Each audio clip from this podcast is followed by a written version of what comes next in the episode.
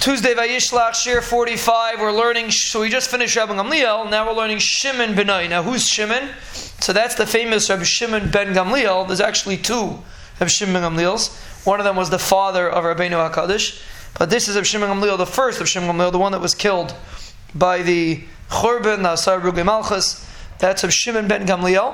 He is the son of Gamliel, who is the son of Hillel, who is the son of Shimon, who is the son of Hillel. So he was a fourth generation from Hillel. And if Shimon Gamliel sounds like this.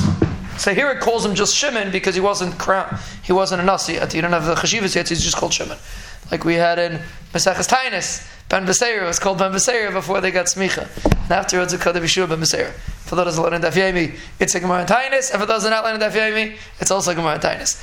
So the Mishnah says, Shimon ben Yomer kol yomai gedalti ben chachamim. All my days, I was raised, I grew between the chachamim. He was a, he grew up in a house of royalty. His fathers of Gamliel, he saw the chachamim. V'loy matzasi leguf toiv elashtika, a dover neurmoid.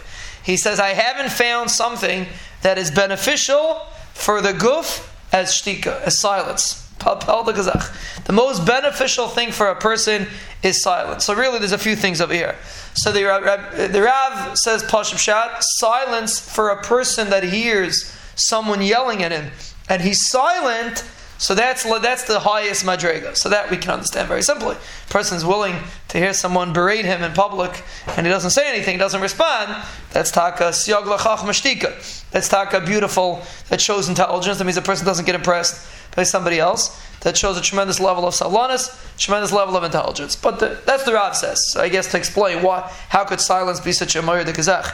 Palamaisa pashvashar in the Mishnah is silence. That means you see silence is a very important trait.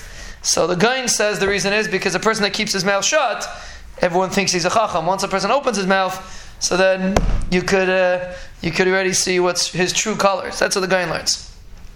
But if you look at the Mishnah, the Mishnah says, "Loimatzasi leguf tayiv We're talking about something physical. The most powerful, the biggest, uh, the biggest protection of the guf is shtika. And here from Avigdor Miller, a beautiful thing. He says like this. He says, what, what does it mean? He says because a person gets emotional when he starts talking.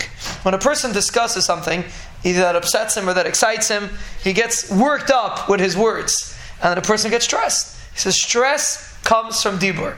When a person is silent, now of course he can get stressed too, but most stress comes from a person talking. He talks too much, he says something, and then he gets stressed out about what he said, how he said it, or he says something and he gets worked up by what he said. So that's Rav Shimon Gamliel's point.